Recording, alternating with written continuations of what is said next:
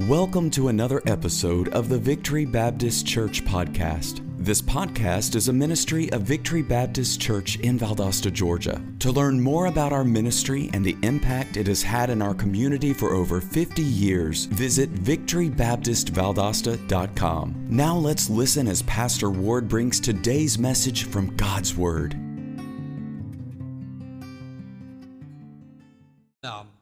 Last Wednesday night or the Wednesday night before, whichever one it was, I think it was last Wednesday night, I was there in uh, Psalm 68, and I've been studying on this matter of worship. And I hit one or two things about it last week about how to worship and why to worship and who we worship uh, in that uh, text uh, in another message.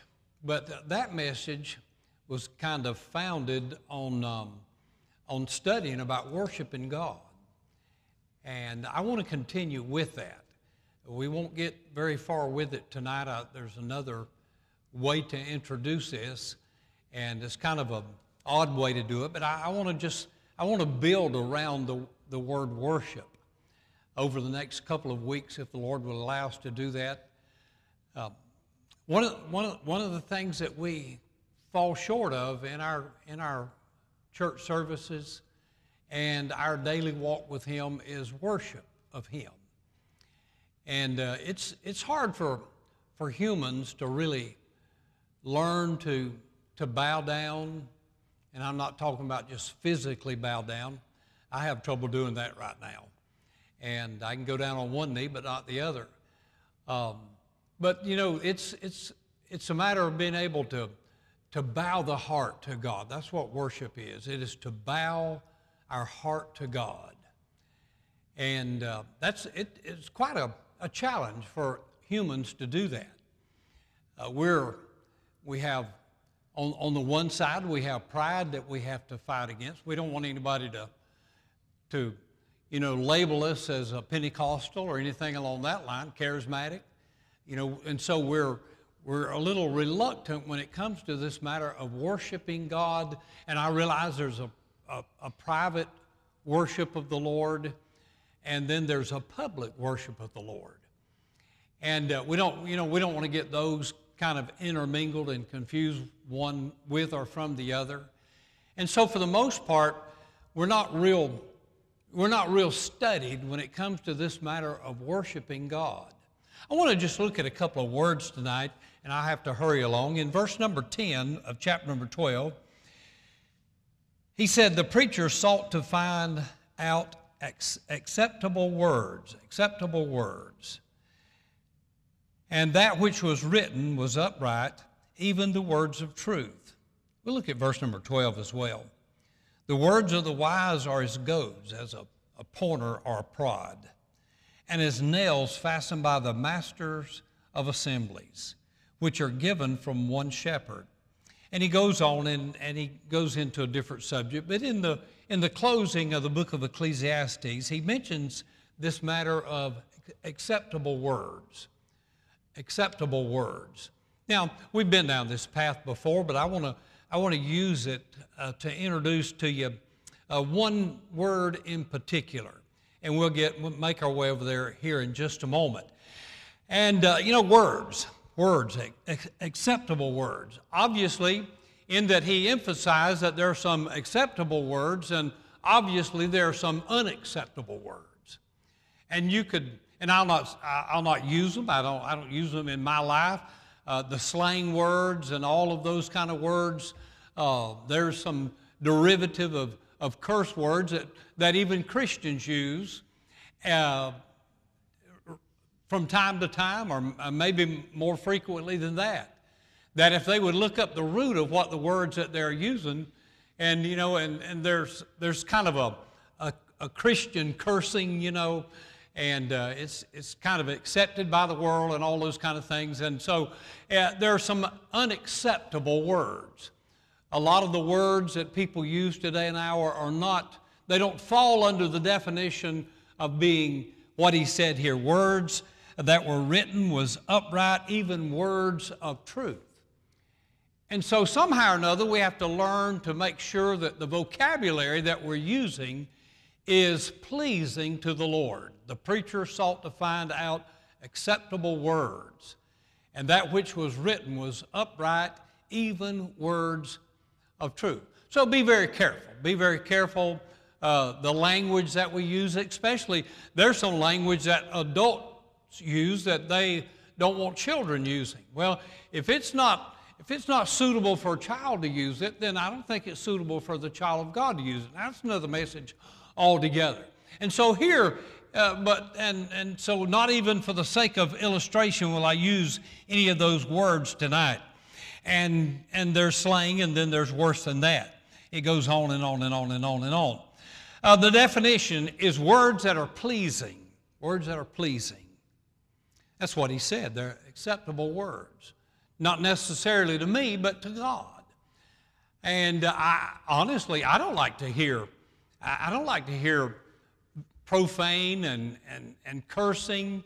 Uh, if you go out in public places, you're going to hear it.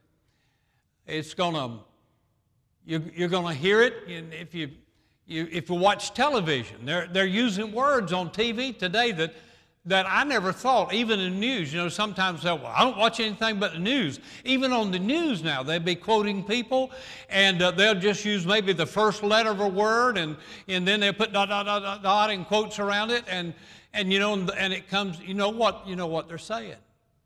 Unacceptable words. I remember many years ago, I was just a young Christian, a very young Christian. I don't know that. Um, how long I'd been saved, but I went to one of the, I still work in, in the automotive industry, went to one of the local parts houses, and the fellow that was behind the counter, I mean, just every other word. I, I don't, I honestly don't think he could have made a sentence if he couldn't use the curse words. And, uh, and somehow or another that, that day it just really bothered me. And I, I finally asked him, I said, look, look right here. Look at this. He said, What? He said, What? I said, Does that look like a trash can to you? And he, he said, What? I said, All that trash that's coming out of your mouth is landing right in my ear. And he said, and he didn't even know that I, I don't know that he, I know I wasn't a preacher at the time, so he, and usually in the situation when the preacher's around, they say, shh, now don't say that. You know, the preacher, it happens all the time. You know, uh, that happens to me all the time and perhaps some of you. Unacceptable words. Unacceptable words. The definition is words that are pleasing, words that are desirable, words that are delightful and purposeful, words that are meaningful, words that are said willingly, and words that are agreeable. Words that are agreeable. It seems like this day and hour that most of our conversation, we want to kind of we we kind of want to prod like the goat. We kind of want to poke, you know, and, and, um, and we have to be careful of that. People are really guilty of it when it comes to Facebook and Instagram and all those kind of things. Uh, if you're not careful, uh, they'll, people will develop an opinion of me or you, and they'll think that, you know, we're just, we're just militant and we're anti everything, and, and that we should be. We should, everything that's wrong, we ought to be against it. We ought, to, we ought to speak of it publicly and not be ashamed to identify. He said, Mark those among you which cause divisions contrary to the words which you have learned. And so I had somebody put up on uh, Facebook a couple of years ago, they just put up a little thing, they asked a question. So I, I don't, I don't just jump into everything that's going on, I'm too busy for all that. Had a fellow the other day that uh, asked me if I would debate him on a particular subject. No, I have, no, I have time for that. And so you know, I, I, don't get involved in all that, but, but they asked a question. They said, What do you call it when a person that believes in God no longer goes to church or wants to go to church, no longer goes to church? And I just put one word up there. They asked her, What do you call it? And I put the word reprobate. It's reprobate. That's what it is. I mean, they asked for it. What, what, what do you call it when somebody claims to be, a, you know, they claim to be a Christian, but they don't want to follow the Lord, is what they were asking. They are reprobate. Reprobate. And, uh, and so it, it's a matter of using the proper words and, and so on and so forth. The, uh, let's move on very quickly. Agreeable. They agree with the Word of God. Here's one. I'm look with me in the book of uh, in the book of Revelation. Let me give you a couple of acceptable words. A couple of acceptable words. And um, the word Amen. Look with me in the book of Revelation, chapter number one. We'll just read one verse. It's found throughout the book of Revelation. Matter of fact, in the New Testament, it's found uh, 51 times. Uh, uh, in the Old Testament, it's found 22 times the word Amen. The word Amen. It should be part of our vocabulary and hath made us kings and priests unto God and his Father. To him be glory and dominion forever and ever. And here's the word, Amen. Do you use that word outside of closing your prayer? Here's what the word means, and, and I've already given you the definition, definition for it. So be it. It means it is so. In the book of Deuteronomy, in chapter number 27, it's used 11 times in one chapter, and it said, All the people shall say amen. All the people shall say amen. Uh, the men ought to say amen. Amen. And the ladies ought to say amen. Matter of fact, it said so in Numbers chapter number 5 and verse number 22, and it's kind of a uh, an unrelated subject, but it said, And the women shall say amen.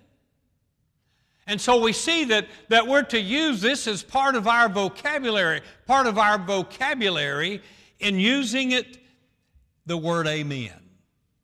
In Psalms, and we, don't, we, we won't take time to go there tonight, uh, throughout the book of Psalms, in Psalms 41 and 13, Psalm 72, 19, Psalms 89, 52, it gives the, the uh, double invocation of amen. It says amen and amen. I, I hear people say that sometimes. Sometimes they'll be praying, and at the end of their prayer, they'll close out with amen and amen. That's what the Bible says. And so here's an acceptable word, one that we could use. Um, you know, it, it shouldn't just be used at the end of our prayer or just in our church services, but it should be used in our everyday life. In our everyday life. It's a good, good word to use. It means to affirm. It, by, uh, by the way, it is uh, it's a word Jesus used in Revelation 1.18. He uses it. And then in Revelation 3.14, he is the word. Amen. Uh, it's one of his titles, like Lord and the many other Savior, many of the other titles that he has. He is also the Amen, according to Revelation 3.14. And so, uh, this matter of affirmation, the word amen, it is to be trustworthy. It's, it's saying surely. It means to have support for, to trust or believe. It means to be true. It means to be faithful. And as I mentioned, it is to me, it means so be it.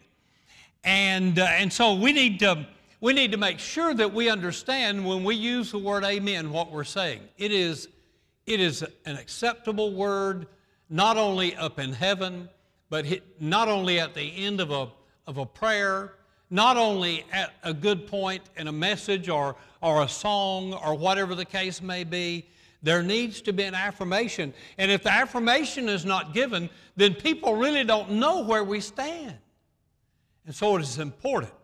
I love to be in the congregation so I can say amen. It's a lot easier to sit there and say amen, amen, praise the Lord, hallelujah, than it is to get up here and try to preach.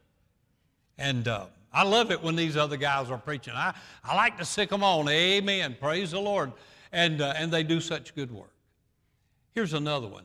Uh, we're still in the book of Revelation. Let's look at it quickly. In chapter number 4, in uh, verse number 8, and we looked at this recently in our Sunday night study. And the four beasts had each of them six wings about him, and they were full of eyes within, and they rest not day and night, saying, and here's a, a trifecta of the word holy holy, holy, holy. It is a series of holies. It is a, a group of holy that has been put together. Lord God Almighty, which was and is and is to come. And so here's another good word to use the word holy. Uh, we use, we have a Holy Bible. Uh, we believe that part of the uh, of, of, the Godhead is, is the Holy Ghost, the Holy Spirit. Uh, and the list goes on and on and on. We're married in holy matrimony. And so it is another word that we need to, to, to use, and it means perfection. It means cleanness. It means innocence. It means to be undefiled, perfection. All the list just goes on and on and on of the multiple meanings of the word holy. There's two of them. But the one I want to get to before we close tonight is also in the book of Revelation. Look with me in chapter 4. We're there just, uh, uh, just a little ways down uh, in, uh, in the latter part of the chapter, verse number 11 it is. They didn't have marked in this Bible. And here's where we start with the matter of worship. Thou art worthy. Thou art worthy. That's what worship is all about. It's not about me. It's not about my accomplishments. It's not about casting accolades upon one another. We don't go to church and worship because the church is a perfect place. Uh, we, we don't go to church and worship and sing and adore Him because the people are perfect at church. You know better than that, don't you? You know we're not perfect. It's, it's unfair that people go to a church, maybe with 75, 80, 90, 100, 150 people, and uh, expecting those people to be perfect. They're not perfect at work. They're not perfect at school. They're not perfect at home and they won't be perfect at church. If you require perfection in a church, it'll take a long time to find one. You probably have to wait. And in uh, up in heaven, it said there was no need for a temple. So I don't. We, I, they sing about church, uh, you know, every day being Sunday by and by. I know that we'll worship up in heaven, but I don't know. I don't know that we'll have uh, Victory Baptist Church and Corinth Baptist Church and so on and so forth worthy. Thou art worthy. He's called a little later the worthy lamb. Let me close with this and we'll, we'll, we'll have prayer. It means to be deserving. Is he? Is he worthy of our praise? Does he deserve my amen? Does he deserve that I live a holy life? Does he, is he deserving of, of the songs and the music? And is he deserving of my time and my tithe and, and my, my support and my, the list goes on and on. Is he, is he worthy tonight or is he not? Deserving. Suitable. That's not a good word, is it? Suitable. It, it doesn't even sound like it would be a measure of the character of God. The word suitable. But the reality of it is, He is everything that we need, He is everything that we should have. Uh, Christ is all I need, the songwriter said. And so He's, it, it seems a little uh, kind of a a, a lower explanation of who He is, but you know, in, in the sense of our relationship to God, the, the, the practical side of that is just like the psalmist said, The Lord is my shepherd, I shall not want. Why? Because He's suitable. He's suitable. It means to do, it's due reward, but it means that He deserves our worship. He deserves it. You know, it's one thing that He requires it, and you'll see a, little bit later that He does. And, uh, and it's one thing that He expects it, and you'll see a little bit later that He does. But we've got to start out with the, with the reality that He is worthy.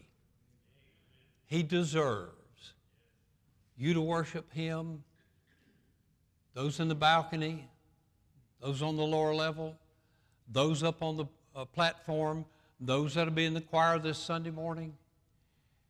If we could, if we could come to church, come on, Sister Sherry. If we could come to church and our thoughts as we prepare and, and arrive and start the church service is that we focus on Him. We focus on Him. You've heard these, these testimonies tonight, these words of praise, these words of thanksgiving. That's the way church ought to be. Praise and worship, adoration, all for Him. Would you stand with us for prayer? Father, we thank you again for this day. We thank you for this time together tonight. Lord, we pray tonight for our group that's away from us, and yet it feels like they're so near us. Lord, I pray that you would bless their night and their day tomorrow and their evening again, their travel home. Lord, we thank you for the tens of thousands of miles that our church has traveled and with no major complication, no major accidents. And Lord, we, we praise you for that. We pray that you would give them safety.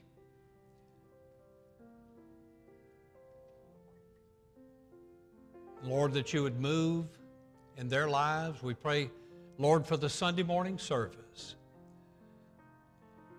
that you'd get glory and honor that you so rightfully deserve. Bless now and have your way in our hearts and lives. And we'll thank you for it in Jesus' name.